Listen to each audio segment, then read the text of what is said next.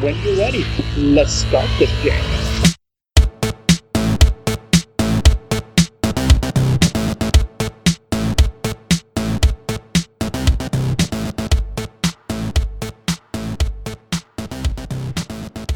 Welcome to Unstacked Let's Unwind with Bram Stoker award winning author Adam Cesare.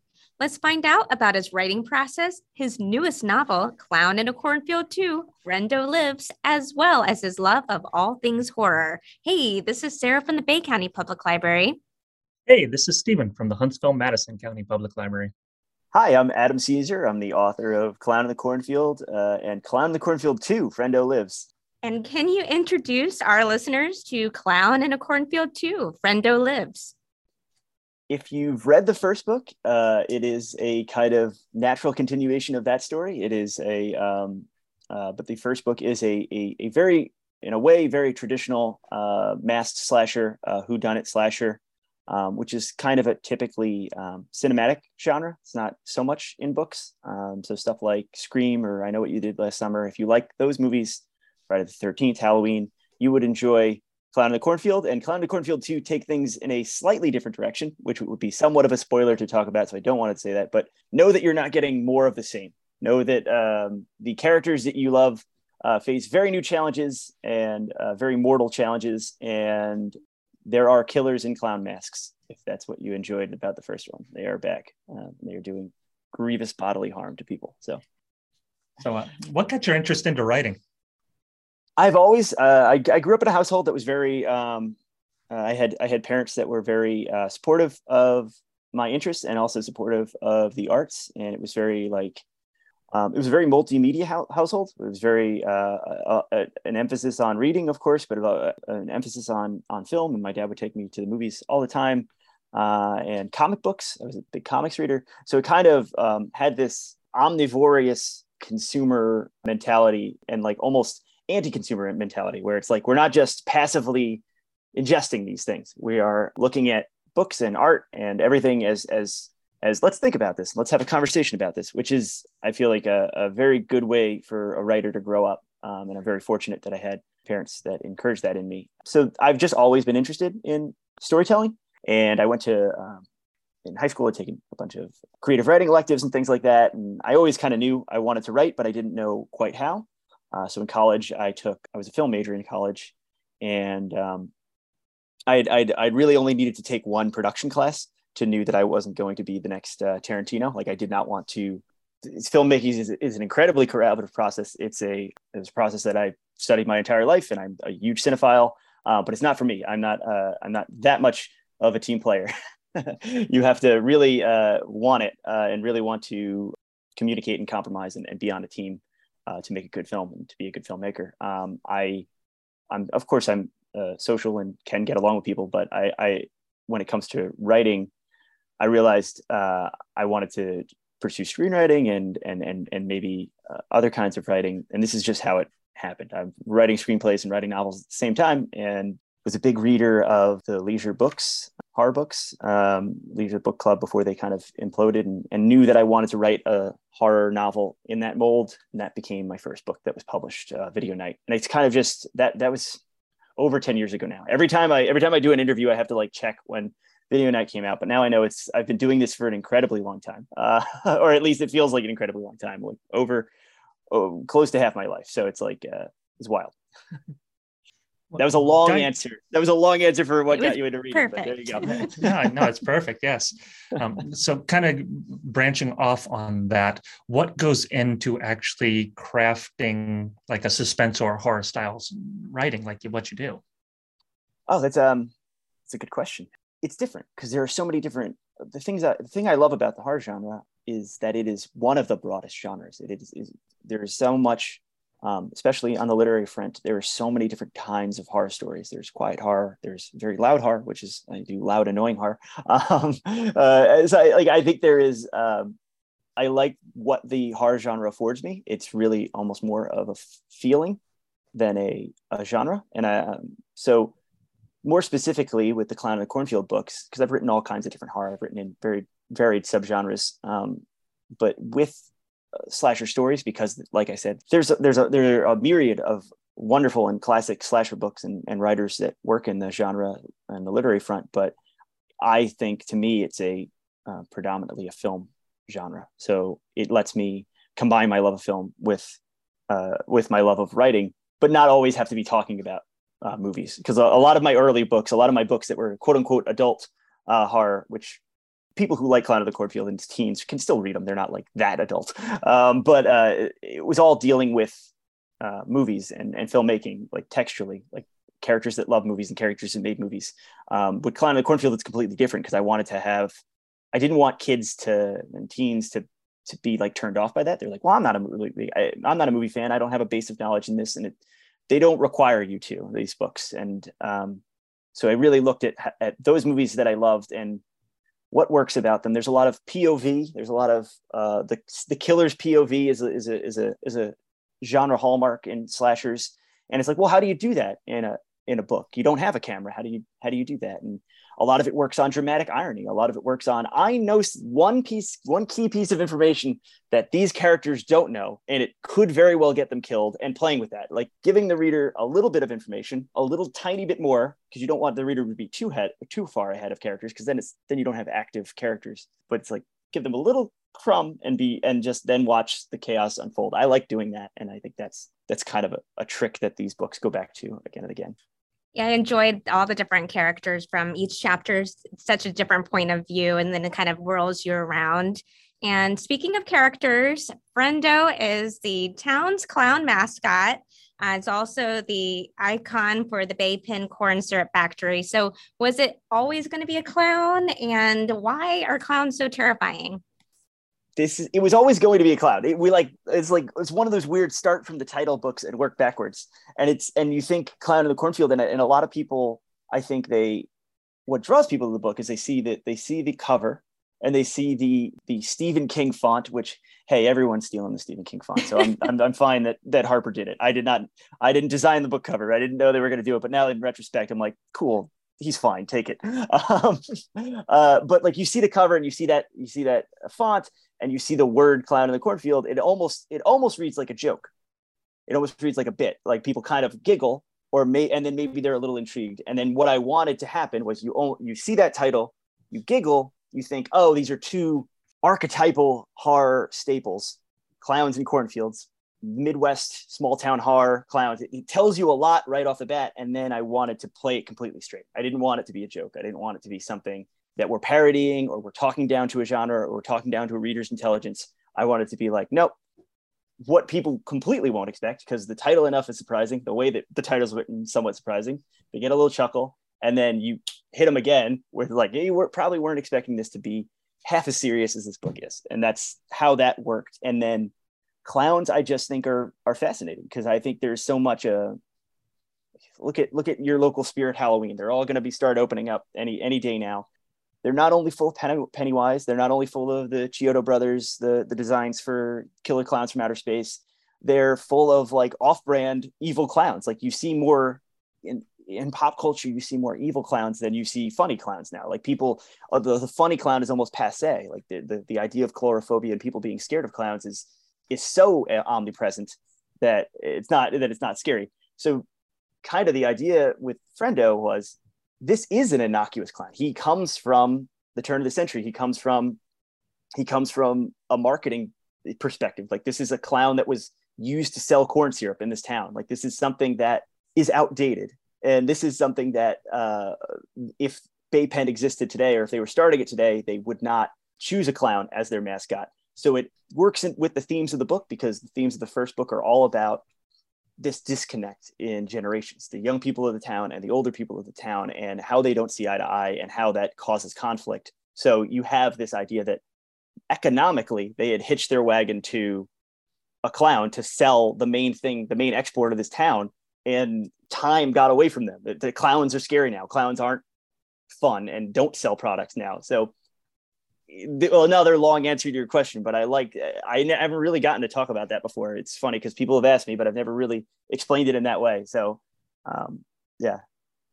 How much of the uh, like when you start, how much of your book survives that editing process to to get to that finalized version that we get? I start with an outline on these. Um, these are I, I these are dense denser plots than I'm used to working with, just because I want I want the surprises to work. There there are twists in both books, and I think that more specifically with writing too, I'd never written a sequel before, but I've studied the slasher sequel, and I love the I almost love slasher sequels in some ways more than than than the first movies in, in slasher series because it's there's so many variations on a theme and and different directors and different screenwriters in different decades lend themselves to just inversions of, of, of what even the franchise was about. So looking at that and going, well, I need to plan that out. Uh, so I do outline, I outline pretty extensively. And then as I write, there is, uh, especially with like set pieces and, and action scenes, a lot of that tends to change because I'll think of a better way to do something.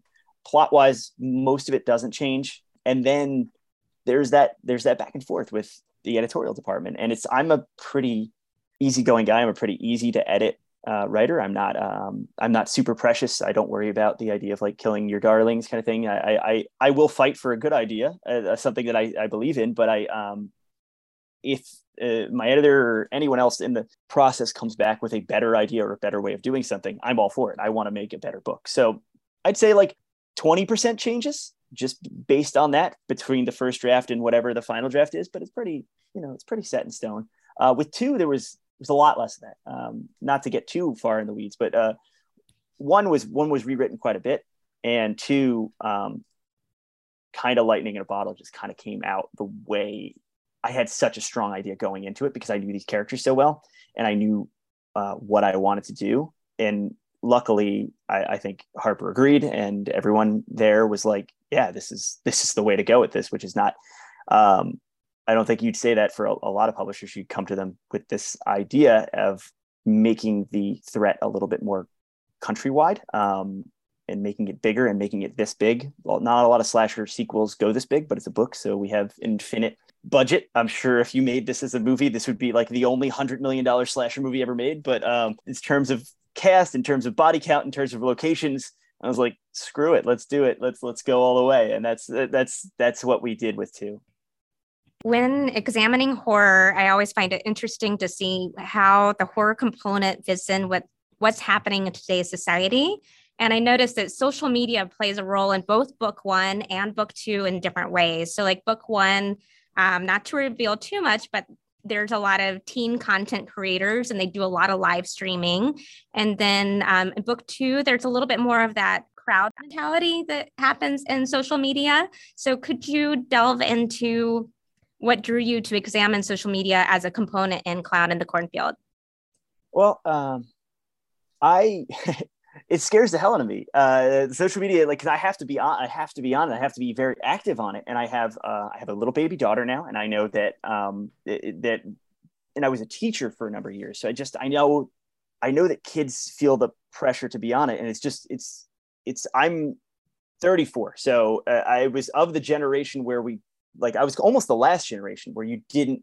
We grew up with the internet, but, but the internet that I first got in my house when we were hooked up to the internet is a very different place than it is now. So that that that kind of transit I'm that transitional generation where it's like these kids all have now grown up with this. Something about that idea of anonymity and the idea of doing something wrong and broadcasting it and then having to worry about those consequences and then be very nervous about those consequences was something that um, fascinated me. And then it's it became kind of a theme of the first book that I wanted to extend into the second book. And you say, social media is changing every uh, like there were so, there are social medias that were around when I was writing that I'm writing the second book that weren't around when I was writing the first book. Like TikTok wasn't a thing. So it's the and and the way that our country has been influenced by it is wild in in certain ways. Not to not to spoil it or to uh, say anything, but if you've read the first book, you know there is a little bit of like a, a rip from the headline component of it, um, and the second one has that as well you don't have to be that plugged into current events to like appreciate it. I, I think it works uh, in the world um, just fine uh, on its own. But if it's it's there if you want to see it and if you want to read into it. But I think you put it beautifully. The idea that in the first book, it's kids who are using social media. In the second book, the adults uh, you know they're they're maybe typing with one finger but they figured out how to they figured out how to uh, how to use social media a little bit more um, and i think that's that's that's part of the the fun and the extension of that that idea in the first book And uh, Frendo Lives is one of the rare titles where I stayed up till like two in the morning because I needed to know what was happening next. Um, there is a lot of uh, misdirection where I think it's going in one direction and it just like veers off. And I'm like, well, I need to stay up a little longer to find out what's happening here. So, when you're writing, do you plan for the misdirections or redirections, or are you a little bit more of a discovery writer in that that aspect? I love planning for that kind of stuff, and I think that's that's part and parcel of like the slasher. Is it's red herrings, and it's and it's um it's like oh this this guy you meet a character and you're like that's got to be a bad guy. Like there's no way. And then you completely you switch it or the other way around. This character oh i love them. They can't be involved in this like and then you switch it. Um, so i like that kind of thing it, just because um, to me that reads as it gives it lends more like genre authenticity. Like this is something that is a genre staple that i wanted to work in there and you just don't do it. Like i i try not to take whole cloths from things i love. I like to look at things I love and then be like, well, what's my version of what that would be? Um, and I, in do in doing these podcasts and interviews, this is the first time I've talked to people who've read the book. So thank you so much. Uh, and, and, and saying you liked it. Cause you never know. Like I, I have read it, I've read it 50 times. Uh, to me, it's like, I, I know what happens, but um, I'm glad it, I'm glad it worked for you. And I'm sorry for the sleepless nights, but I'm very glad you had them. Uh, we spoke with Grady Hendrix when he was uh, doing his uh, last Final Girl tour. And one of the things he said was he was talking about how he went into that book asking himself, what is wrong with him? So, by that same token, I want to ask you, what's wrong with you? What what what what, what is what is wrong that, that made you want to write about clowns? You know, the serial uh, slasher in that in that cornfield kind of thing.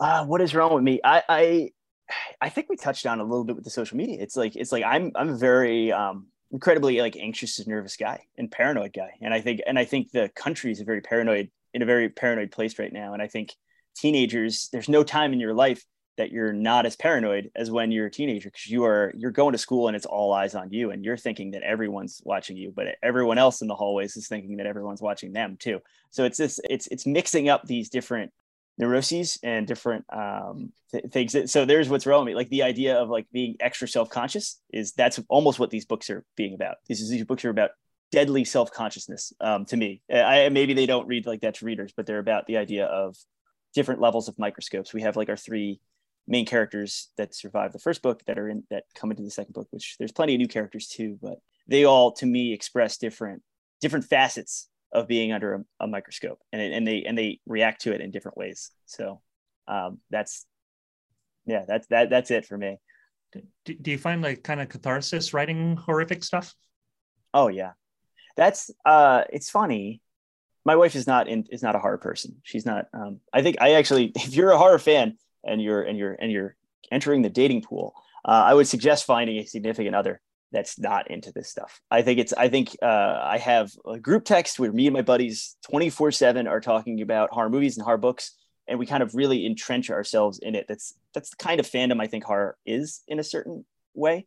And I, I, I what I appreciate in a partner is the idea that she, she doesn't like this stuff. And I, and I, and I, and it's so when she is supportive in that way and she reads this stuff and she's like what is this? What is wrong with like what is this is so violent like like and, and it's it's hard it's almost to, to non-hard fans it's hard to express you don't want to i never want to approach things inhumanely. I never want to i never want characters even my villains I, I want you to be able to at least in some respects see where they're coming from and have some level of empathy and sympathy for them even if they're doing the wrong things and thinking the wrong things. But there also is that complete other side of my of my brain and my enjoyment of the pure aesthetic enjoyment of a good horror scene and, and, and of a good gore scene in a way. Like I, like so there's some there's i don't think they contradict each other. I really don't. I think people get very moralistic when talking about horror uh, like violence in media.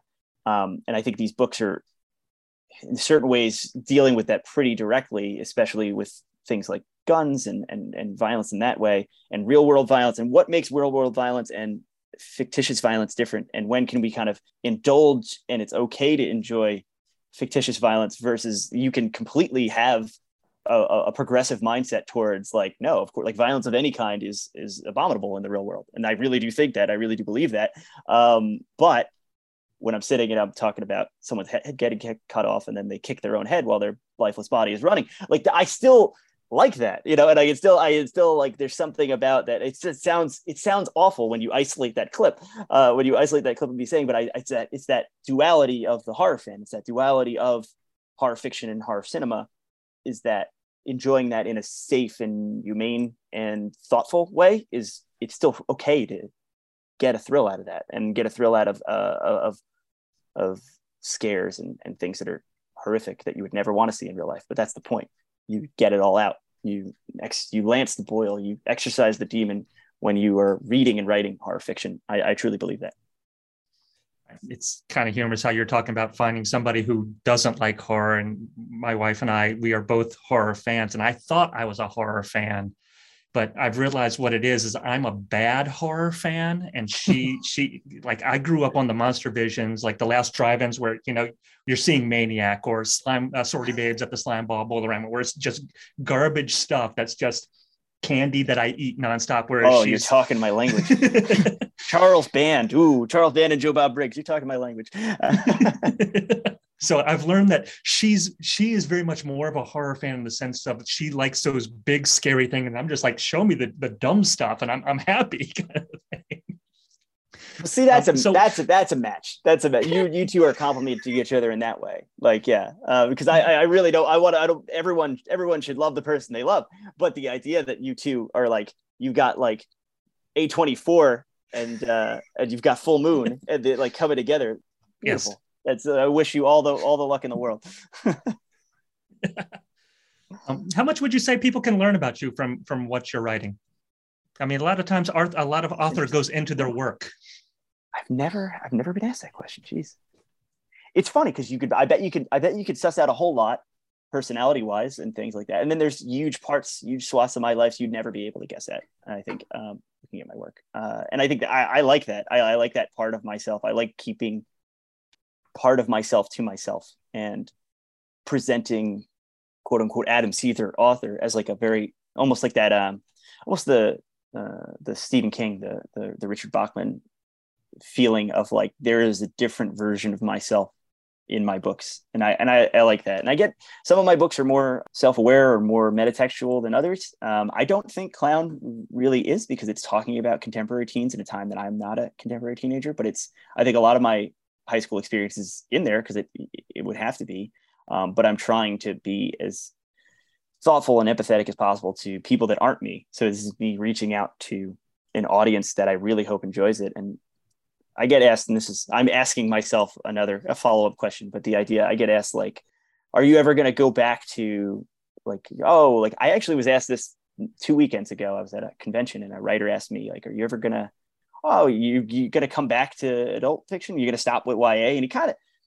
I don't think he meant it, but it, it, it, struck me almost in a derogatory sense. Like, and I, I really don't think he meant it that way, but I got kind of protective because I was like, I was like, hell no, man. Like, uh, like the the feedback that I've gotten clown on the first clown in the cornfield and the, and the, the interactions that I've had with with young people, with uh, with teens, is like, I've written a lot of books, and I've, like I said, I've written for ten years. I've books that some people like, some people love. And I've, but I've never had as, as many instances. I don't think I've ever had an instance, but I have it all the time where I'll hear from teens or I'll hear from their parents that are buying them the second one. And the idea that this is their favorite book. Oh my, like you, like if you're an adult hard author, it is a hell of a lot more like, unless you are Stephen King and unless you're uh, like, it's it's a heck of a lot rarer to to be someone's favorite book. If you if you're a uh, a YA uh, author and it's it's YA horror. I'm trying to reach out to people who kids that might not be horror fans or might this might be the first horror book they're ever picking up. The idea that I, I can be their introduction to the genre, and I can and I'm such a fan of the genre and such a I want to help the genre and I want to be a good citizen of the genre. Like the idea that this could be their favorite book. Like I like I I'm a touchy feely guy. Like I cry every time like someone like someone tells me that. Yeah, I don't even remember what what what question started that off, but I hope somewhere in that rant uh, I answered. well, I'm, I'm going to try to get you to cry here then, because the reason why, you know, we, we one, one of the reasons why I wanted to get you on here was because you are my son's introduction to the, the horror genre. You are my son's one of two people that my son will actually read. When I say, Hey, I want you to read a book, he's like, nah, unless you can do this. And it was your Alan Gratz and yourself. So I, I, I am right now. I am trying to get the most cool dad points I can because I'm talking Oh, to my awesome. son's favorite author. Awesome. Awesome. What's his name? Uh, his name is Sebastian. Sebastian. Thank you so much. And we got badass dad. Watch Slime Bowl in the sorority. Sorority in the slime. Watch sorority babes in the slime bowl around when you're old enough with them. Yeah, enjoy that. oh, thank you. That was that was terrific. Thank you so much. it's great to hear. Yes. And Clown in the Cornfield is a new take on the slasher genre, but it still plays with elements of the 80s and 90s. Um, if you had to pick a favorite slasher, what would it be? And if you could pick an actress to play Quinn Maybrook, who would it be? And it doesn't have to be a current actress, it could be a former final girl. Oh man, this is a tough one. Uh, here, here we go. Um, I I'm gonna go incredibly traditional with my my two favorites. Um, I think I think the kind of foundational, the ur text of the this the American slasher genre, even though one of these films is Canadian, uh, is uh, Bob Clark's Black Christmas and Halloween. And I think if you watch these two back to back and then you and then you flash forward 10 years and you see where the genre is it's it's stark and it's so it's so interesting how ideas and and and, and motifs that are introduced in those films um, because where where something's not codified as a genre and you see them all come back and then you see them kind of mutate and it's almost like cinematic telephone like someone playing uh telephone and it's like okay different different different different and these were incredibly commercial movies. These were movies where a lot of uh, producers were looking to make a buck. These are sometimes first time producers. These are sometimes regional productions. These are sometimes sometimes there's mob money in these movies. These are not like sometimes these aren't even filmmakers at all. Like i love the idea of, of like like look at how perfect these two things are and then look how they changed and and sometimes they change for the worse and very very few films have improved upon those films but I, I love that I talk about the cinematic continuum all the time of like how time moves on and you can pinpoint different years and different different trends and what was going on. Um, so I like that. I like that about the genre and I like that about those two films specifically. And Final Girl. Man, uh, someone someone had I'm gonna I'm gonna have to do a little IMDBing because I, I I'm terrible under pressure um, with uh, actor names. Oh, I know. I actually know it's a is it Jenna Jenna Ortega. I, I, I didn't want to call her Jenny Ortega. That's probably not correct. Uh, Jenna Ortega. Someone had uh, had had had floated her as a as a fan casting of Quinn Maybrook, and I kind of I kind of latched onto that because I was like, that's actually that's terrific casting. Um, I, I think she's she was in X. She's in a lot of uh, she's in a lot of films, but I, I thought she was particularly good in X, the Ti West film, which is a very good slasher. Yeah, that would be my that would be my choice. Uh, so Perfect. have her people call my people. Yeah, As we all Google just to make sure we know who we're talking about. I know. Yeah, no, I, I didn't want to. I I I, uh, I I didn't want to. Like I said, I didn't want to get her name wrong. She's Um, she's in a, uh, I'm like I've, I've seen her in like ten movies recently. Oh yeah, she's gonna play Wednesday in the next in the new Netflix uh, Yes. Tim Burton thing. And that's Um, what I've so probably she- seen pictures of her from. Yeah, yeah, yeah. She's in Scream Five too. So she's she's she's already a kind of a quasi Scream queen. So I think it's makes sense to continue that uh, think she was- I think she was also in what was it, uh, the babysitter or something that was similar to that Oh, was she? I I I know there's a Yeah. sequel to that. She might be in the second one. Um, Yeah, I think that's what. Yeah, it's the the, the second one. yeah, I've only seen the I've only seen the first one on that one. We are a family friendly podcast so i we have a game that we play but sarah has asked me to clean it up so i can't say what the actual title was but we call it mary ditch kiss Oh, okay. I think I, I think I understand what this is. so i've got a i'm going to give you a couple categories but i've disguised the categories with off the wall kind of titles so you're going to pick from those categories and inside those category inside that category there are going to be three things that you will either like love or want to get rid of Okay, Mary Ditch Kiss. Okay, Yes. So the, the categories are big shoes to fill, they're great, and amazing stalkers. oh man, am I gonna get to go through all three? Like if I if I choose these, can I? I we can I want to can hear that. I want to you. hear that. I want to hear all the all of them for this. So let, let's let's start with the first one. Uh, Okay. So big shoes to fill. We are going to be talking about cinematic clowns. Okay. Pennywise, Art the Clown, and the Poltergeist Clown Dummy. You got a Mary Ditch uh, Kiss one of those. Um, I, I think I think Kiss. I think my my my fling, my one and done fling would be with the Poltergeist uh, clown doll.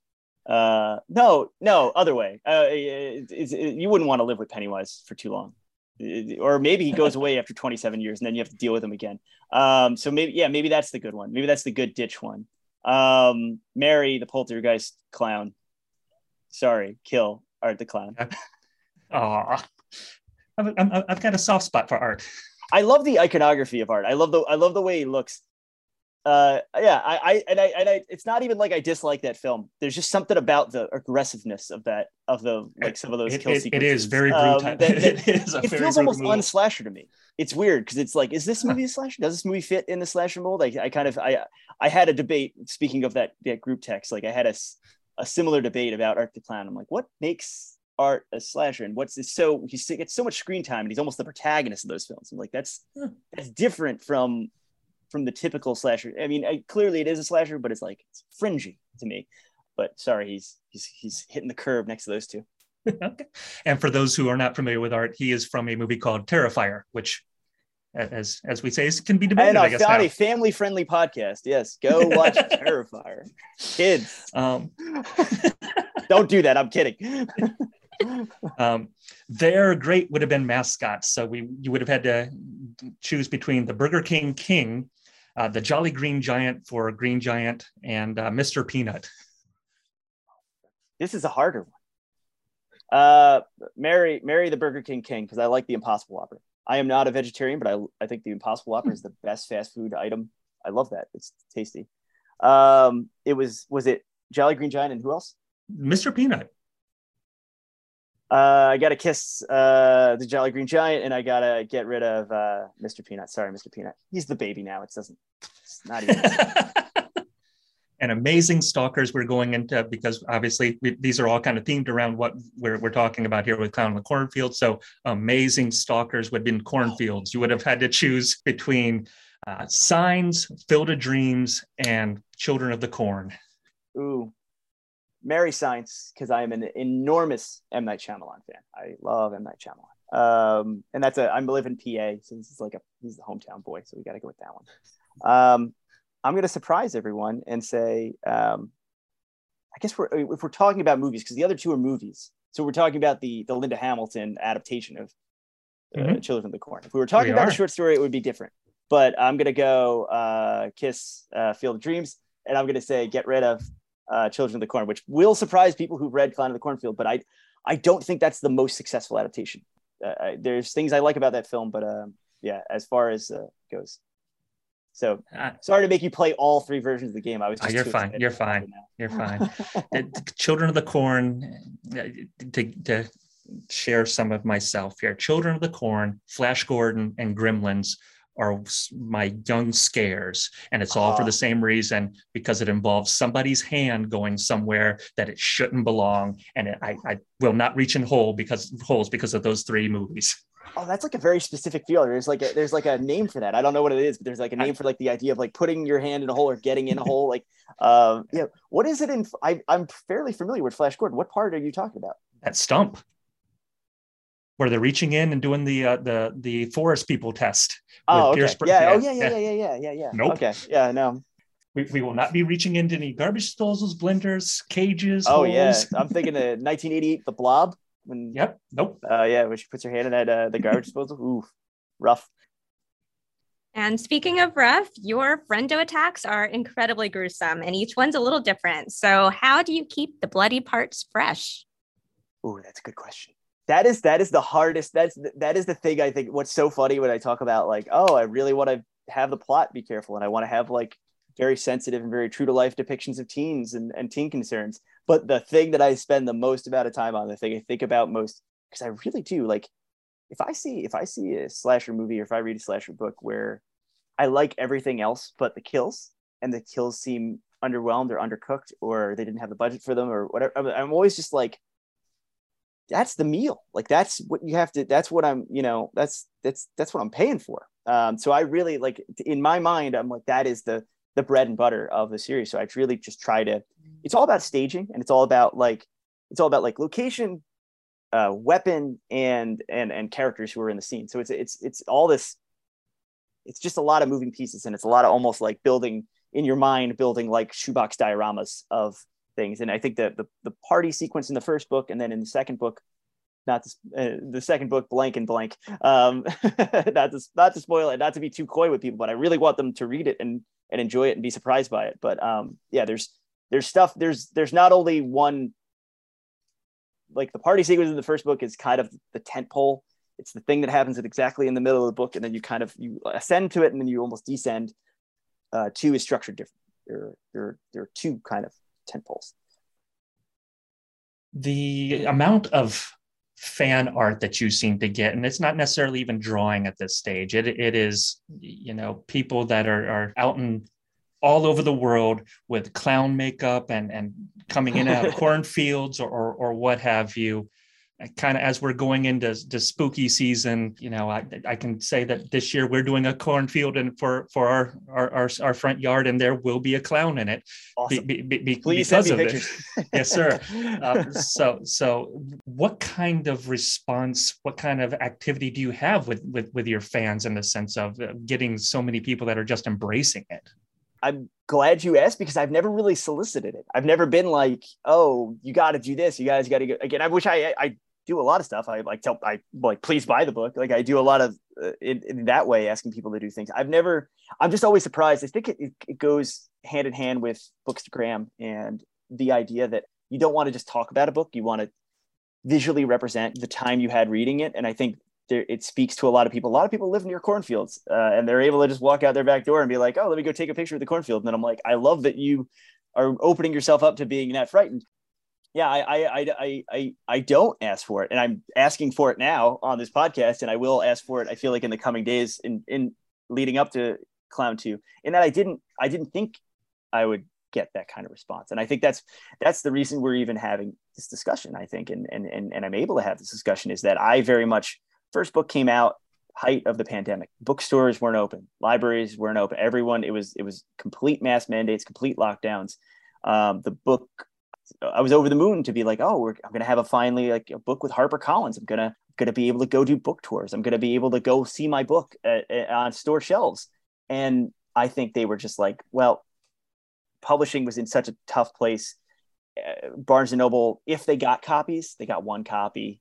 It, half the time when you went into the store, it was in the back because they didn't even put it out. Like, uh, and and and people who took pictures with the book, people who talked about the book, I I owe those people not only like do am I am I touched when I see like a, a father and a daughter, which books about fathers and daughters, like in clown masks, like it, it, like taking pictures like they're killing each other, like that's the best thing in the world. Like like so not only am I like touched on that level, but uh, the idea that like people taking these pictures and making this art and talking about the book made demand uh, uh from a book that was the expectations were in the sub basement. They were not even like at the floor. Like the expectation was this book was going to do nothing.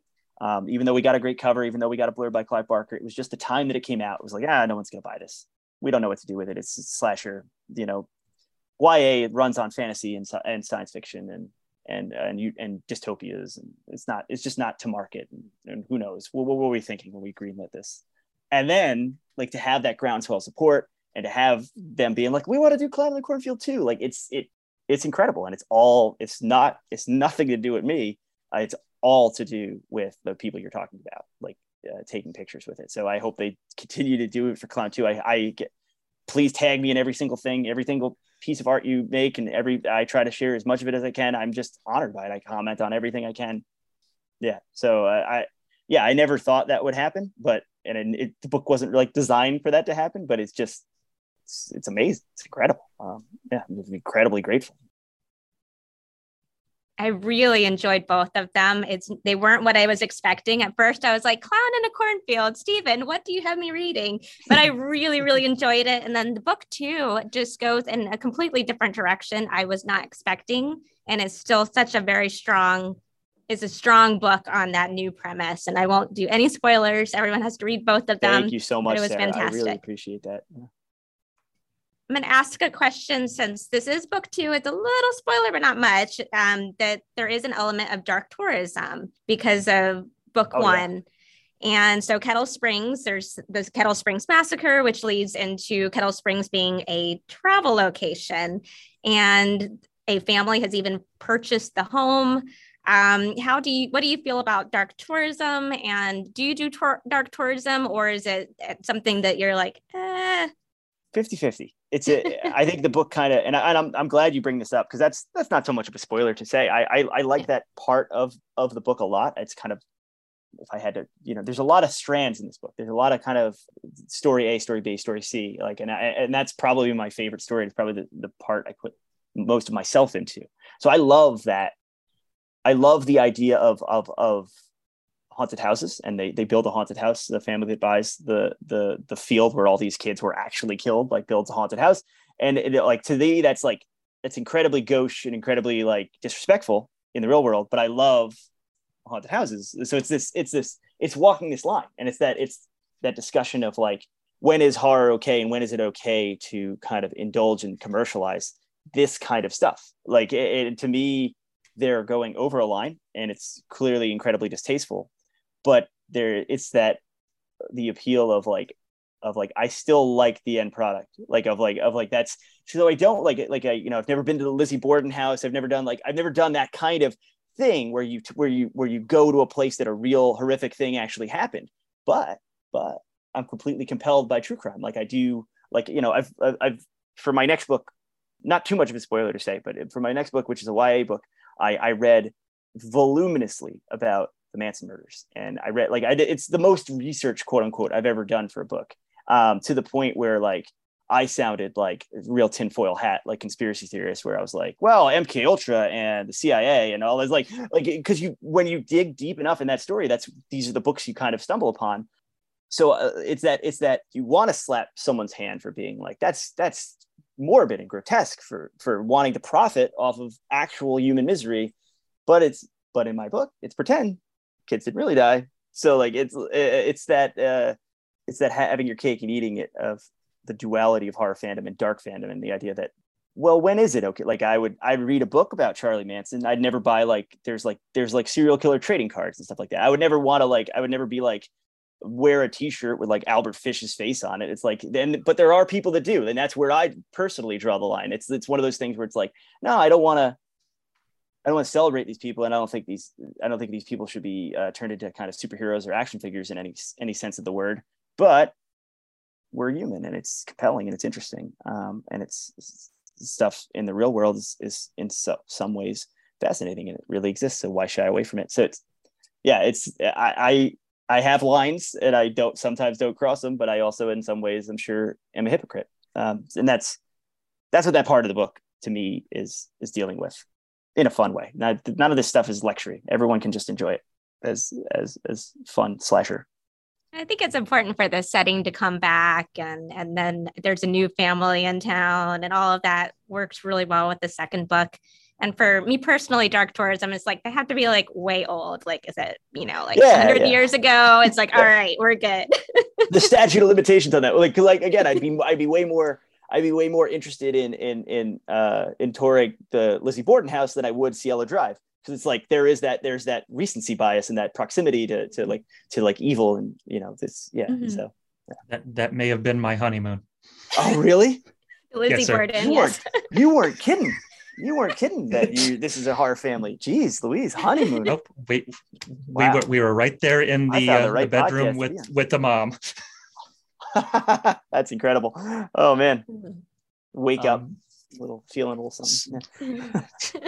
so, because uh, obviously we're book based, and you're talking about Manson. Uh, did you uh, oh, did you end up picking up uh, Tom, what is it, Tom O'Brien's book Chaos? I did. That's the most recent one I read. Yeah, I really liked it. Yeah, I thought think? that one was pretty fun. Yeah, yeah. Yeah it was it's it's one of those where you're like okay i don't know. And then you're like well maybe. And then then your you know news stories come yeah. out and you're like okay i can see it more. Yeah yeah. That's it that's what i liked about that book. I like how he kind of wrote himself in as a character because I, I think if you were just to do that it would be like any number of podcasts i'd listen to that mm-hmm. like are kind of just like yeah there is a connection there and maybe the, some of this stuff is but like putting himself in as a character and having um what's his face um uh who wrote helter skelter the prosecutor uh, um, Bugliosi. Yeah, having Bugliosi like threaten him so many times for legal action and then like losing his book contract and getting another book contract and losing that. Like I liked, I like that part of it. So if you, yeah, if Mhm. you're interested in the Manson case at all, I, I think Chaos is probably not the one you'd start with, but it Oh, is no. the, it's it's a it would be a it's a really fascinating like double feature with Helter Skelter to just basically be like see Helter Skelter in some ways refuted. Jumping back to M Night Shyamalan here. Um, how's the training going? I, I, I see that you're, you're training for a basketball game here. Uh, I yeah, I, I this has been a bit I've had in my mind for the so for for context for readers. I did a TikTok where I am completely kidding. It's, it, it should be it's, it's- a TikTok is not a medium that lends itself to gradations of seriousness. Uh, I'm kidding, um, but I've I, I I filmed a little stand up interview where I was like, I know that I'm a huge fan of M Night Shyamalan, and I know he likes to play basketball uh, this is day one of training to beat M Night, and then I just proceed to just throw a hundred bricks. Like I'm just terrible. I'm a terrible basketball player. And then my idea is that I'm gonna keep doing that. I'm just gonna just do the bit again and again. So we'll see. Every Sunday I'm gonna try to do them. So my training is going awful. I mean, you saw it. I was sweating. I looked like I was, you know. Uh, you, you, you, you're at least three times the basketball player I am. well, I think I get one in in the video. It would be epic if it actually happened, where you guys could could play, even if you're bad and he's great. Well, we'll see. We'll see if we can set it up. I want to get I want to get Night's uh, attention. We'll see. He, we live in the same area, so maybe it'll maybe it'll happen. Hey.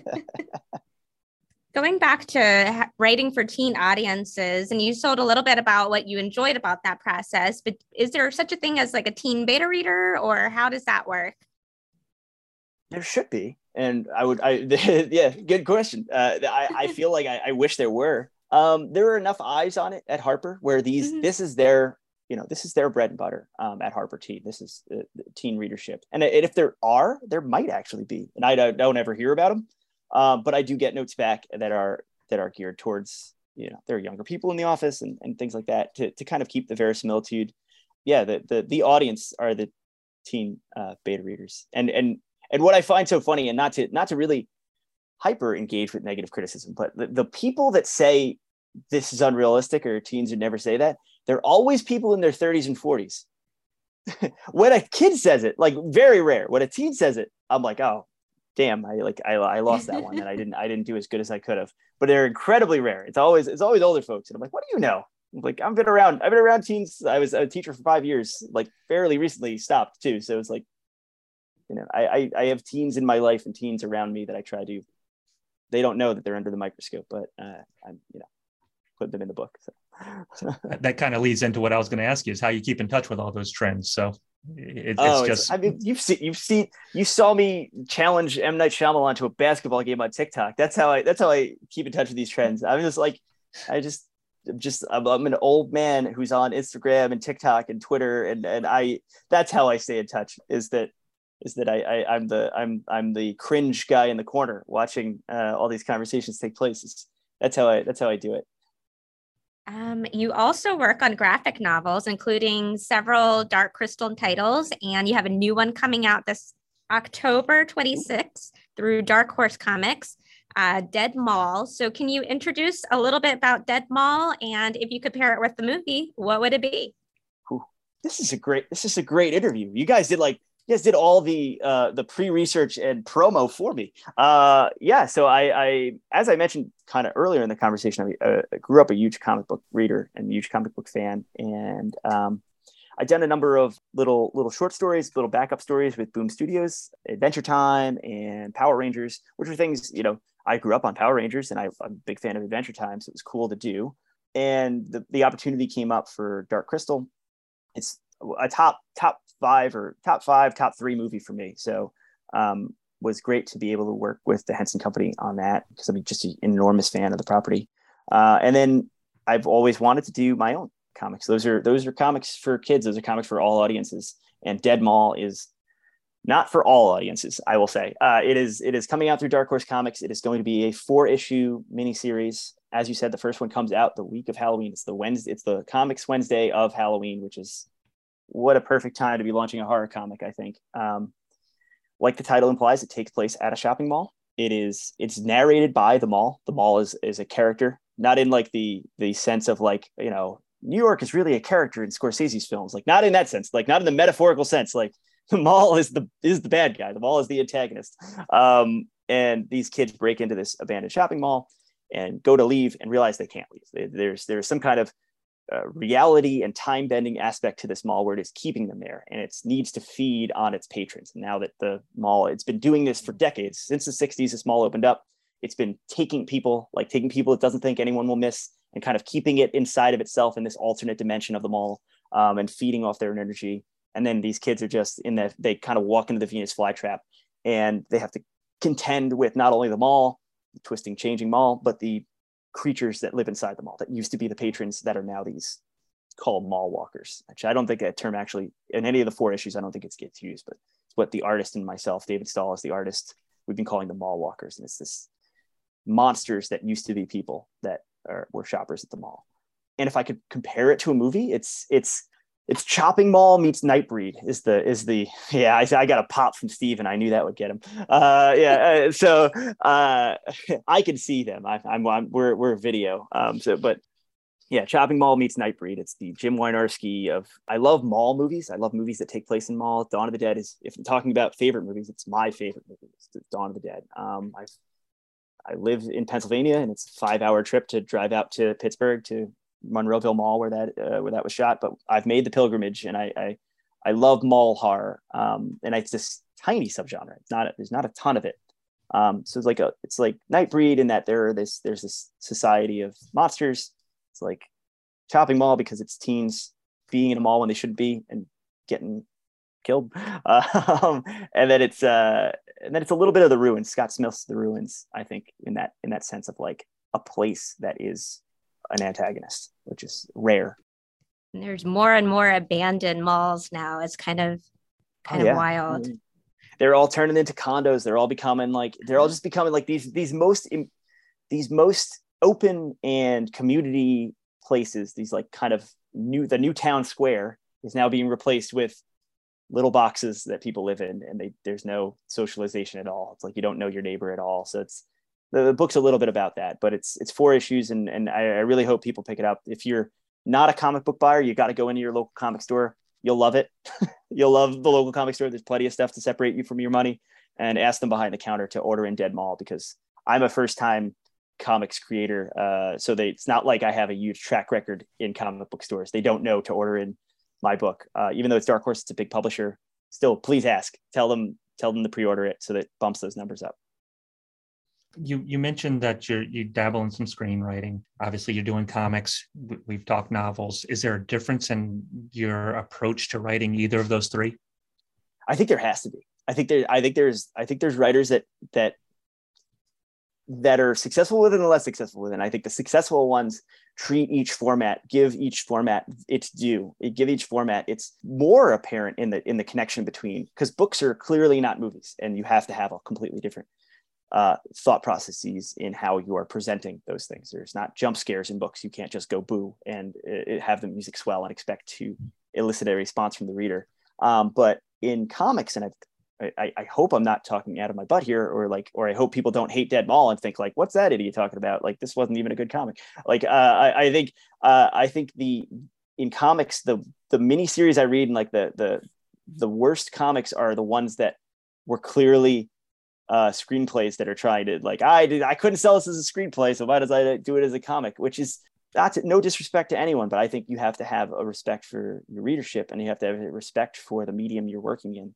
Which again, Dead Mall works is endemically comic booky to me because I think the book, the first lines of the book are the mall speaking. If you had that film, it, you could probably do it more in a in a novel, but like it, it wouldn't work. It wouldn't it wouldn't work the way it does in a comic panel. Um, and I've, I've just seen the finished art for the first issue. Like, and it does like it, to me, it, it's, it's like I said, a healthy respect for each medium and approach them differently. Cause I think they, you have to know what each can do and what each can't do. Um, even though the comic script looks close to a screenplay when you're done with it, it, it like it has slug lines and it has characters speaking dialogue in the middle of the page and can be similar. And, and, and, and, and of course I use tools from the tool belt in all three and they kind of cross pollinate but I think you have to be like, no, I'm in comic book mode when you're sitting down to write comics. And I think you have to be like, I'm in screenplay mode when I sit down to write screenplays.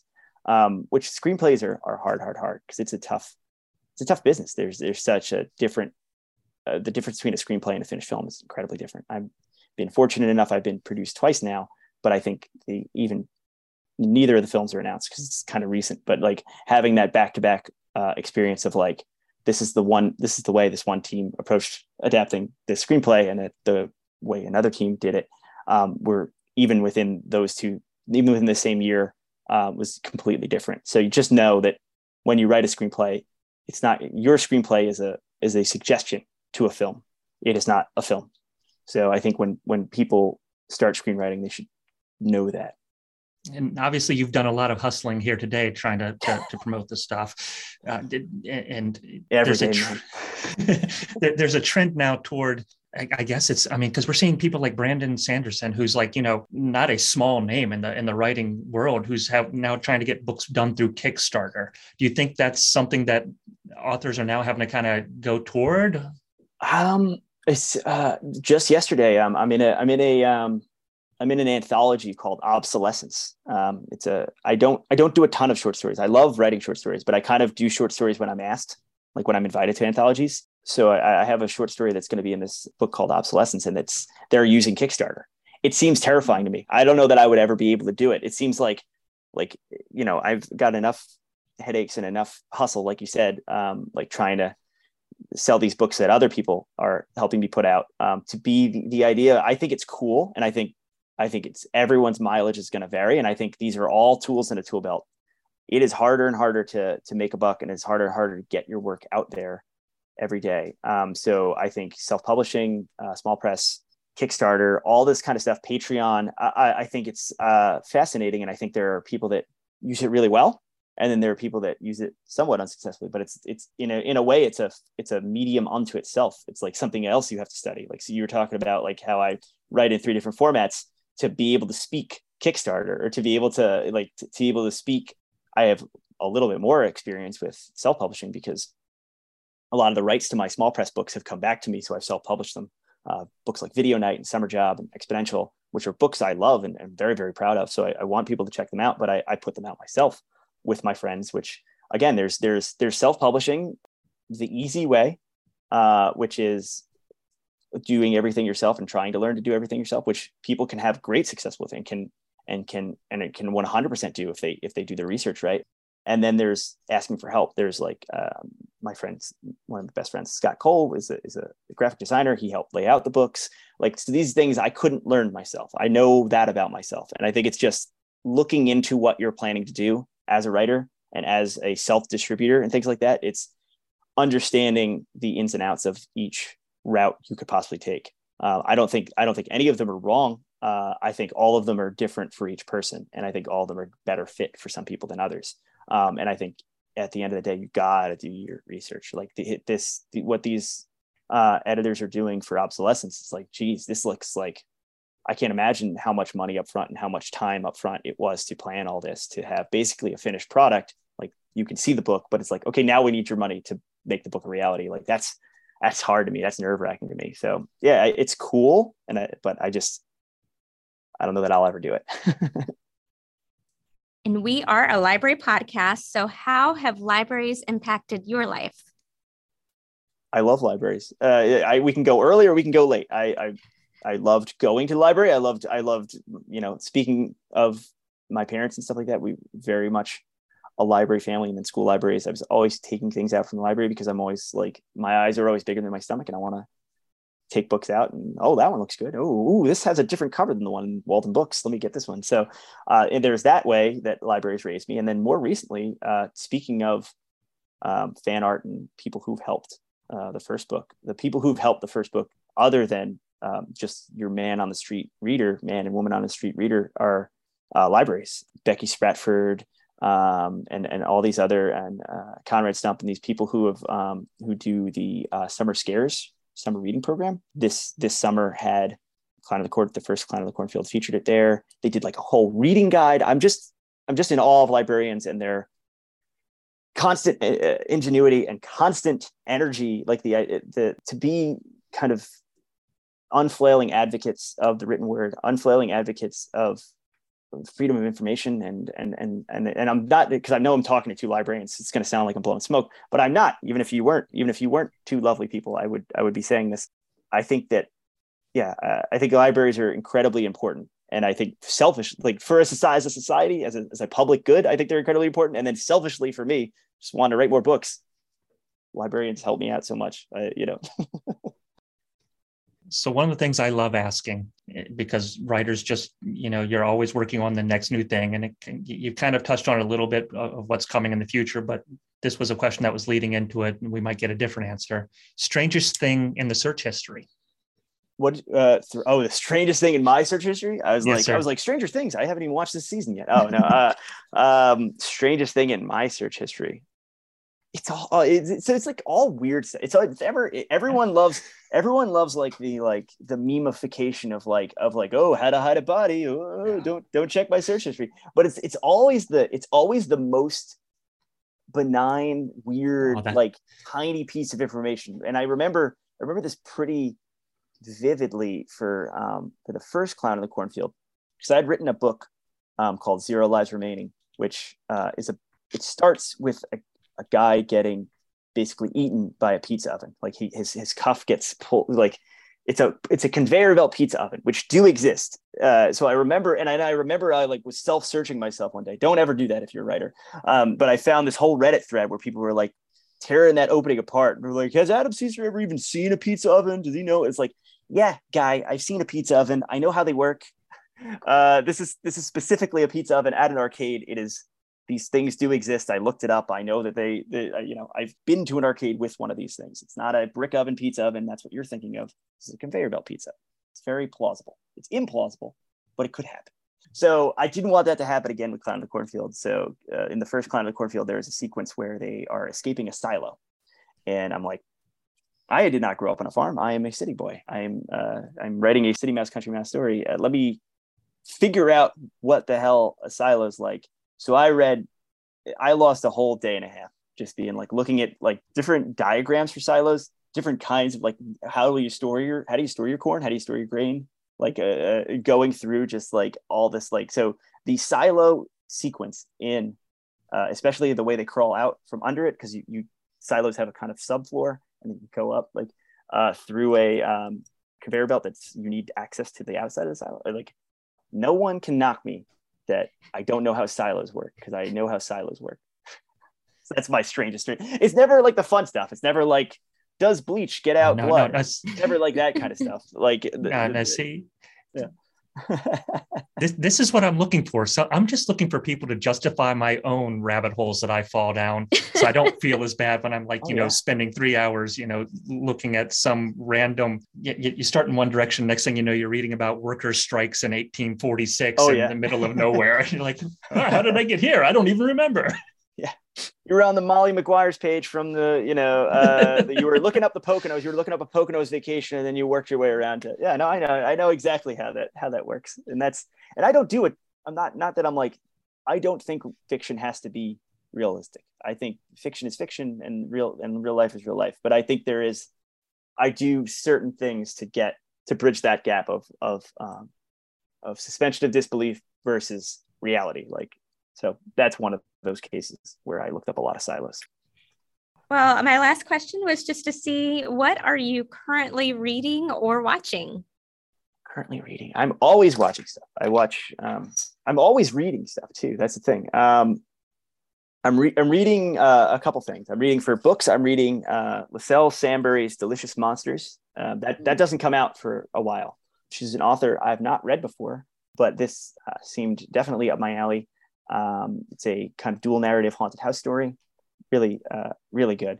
But it, I think that's I don't I don't remember when it comes out. I know when my uh, praise is due, but I don't know when it's coming. Uh, and then I'm reading. Um, I just I had mentioned I was at a convention, and I was mentioning my buddy Scott Cole, but we we drove back, and he's um, we're both comic book guys, but I've never read uh, one of the big, big, big holes, blind spots in my comics reading is I never read Sandman all the way, and I'm not necessarily doing it to watch the Netflix show. I I'm not a huge TV guy because it's a huge investment in time, I, and I'm sure it's great. I've heard nothing but good things about it, but I've in my in my comics reading life, I've read like the first Sandman volume, like Preludes and Nocturnes. I think I've read it three times. I think I've like I think I've like in like middle school, high school, and college. I like read the same versions of Preludes and Nocturnes, being like, this is the time I finished Sandman, and I'm I now I'm I'm happy to report I'm like much further through than last time, and it's uh yeah, people call it a foundational text for a reason because it's terrific. So uh yeah, that that's what I'm.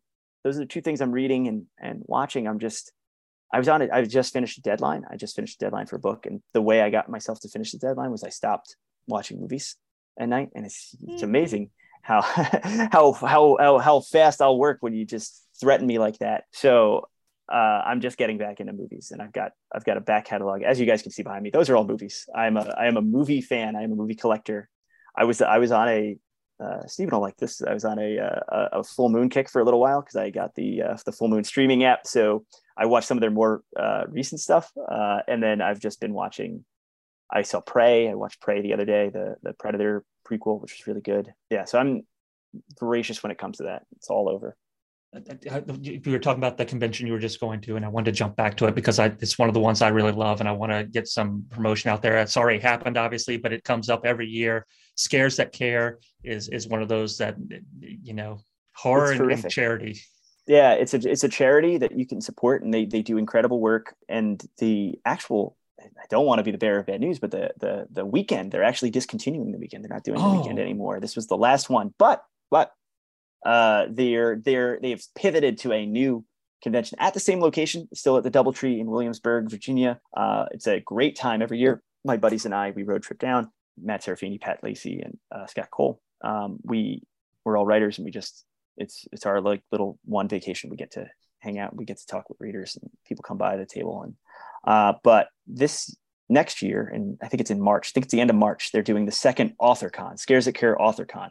So if you're listening to this podcast, it's probably even more up your alley because it's all authors and vendors. There's none of the kind of movie and TV celebrities. They open up the whole convention hall because they don't divide it like they do vendor hall, celebrity room. It's opened up. Yeah, it's it's it's this will be my first one. I, I, heard the last one. That's all we heard about this year. They were like, "Are you going to AuthorCon?" Because last year's was amazing. So um, yeah, Scares That Care, support the charity. Uh, if you're anywhere near Virginia, I'm not near Virginia. I drive five hours and six hours to go there. So what's your excuse? Come to come to AuthorCon. Uh, check when it is. I think it's in March. I could be completely wrong, but we'll see you there. It sounds fun. Um, it, it's really really fun. There's karaoke, so I mean, depending on your tolerance for karaoke, if you want to hear me sing "Born to Run," come to Scares That Care AuthorCon too. I'm going to just do a, a, like one minute of rapid fire questions here. Okay. Um, do you learn by watching or doing? Doing. Something you wish you had written. Something I wish I had written. The Dark Tower. Uh, do you correct people's grammar? Mm, silently. Internally, I, I correct their grammar. Least favorite word? Cheesy. I don't like it in relation to movies. I don't like cheesy. Uh, I like I like what I like. I don't I don't care how high highbrow or lowbrow it is. Yeah. Um, scariest thing you've ever done? Become a dad. Uh, I made best, it serious there for a second. best worst movie. Oh, now this is a trick. This is one that takes forever to answer. Um, best worst movie. Uh, I just watched um, Shriek of the Mutilated, which is a um, uh, Michael Findlay with Roberta Findlay, his uh, uh, uh, his wife, late Michael Findlay, and she kept going and making films. Um, uh, it's about a Yeti, Yetis in, in upstate New York, and it's um, I can't say it's the most well-made film in the world, but it's I enjoyed it immensely. So that's my that's my answer of the moment. But I watched it this week, so that's top of mind. Is it sort of uh, about the same quality of Boggy Creek? Oh, it's it, it, makes it makes Boggy Creek look like uh, a Kubrick film. Uh, oh, yeah, wow. it's, it's it, yeah, it's it's it's it's pretty it's pretty rough, but there's you, you should check it out. Um, just to wrap this up, then, is there anything else you'd like to share with our listeners? Support your local library. Uh, ask them the or ask them to order in Clown in the Cornfield too if they have not, and if they have not, while you're standing there, you should go order it. Um, I have I have uh, links on my website of like, um, is this going to be coming out uh, before the book? If all goes well, it'll be up by next week. So it Okay, so if you're listening of- to this next week, please pre-order. Uh, please, uh, you can go to Children's Book World here in PA and have it for PA. They're they're willing to ship signed copies. So I'm going to do those all in one night. I'm going to sign all the copies, and then the next morning they're going to ship them out. So uh, do that. And if not, um, if you're if you're listening to this after August 23rd, please, the book's out now. Please go get it. they're both great. So I, I yeah, Thank you. Thank you. it's a lot of fun and it's perfect for spooky season. Oh yeah, second one especially. Second one's I've I've I've written. I'm a complete Halloween devotee. Um, I decorate and everything, and uh, I don't know how it's taken me eleven or twelve books to write one set on Halloween, but finally, this is the Halloween one. Yeah. Thank, you, so much. for agreeing to Thank join you. us. Oh yeah, this has been so wonderful. You two are terrific. Thank you. Thank you so much, Adam, for joining us on Unstacked. Clown in a Cornfield 2, Frendo Lives will be available in the library collection for checkout. It can also be purchased at your favorite bookstore and online vendors. Check out his website, adamcesare.wordpress.com. That is A D A M C E S A R E dot wordpress.com. Stay safe and read, my friend. It's good for you. Bye. Bye.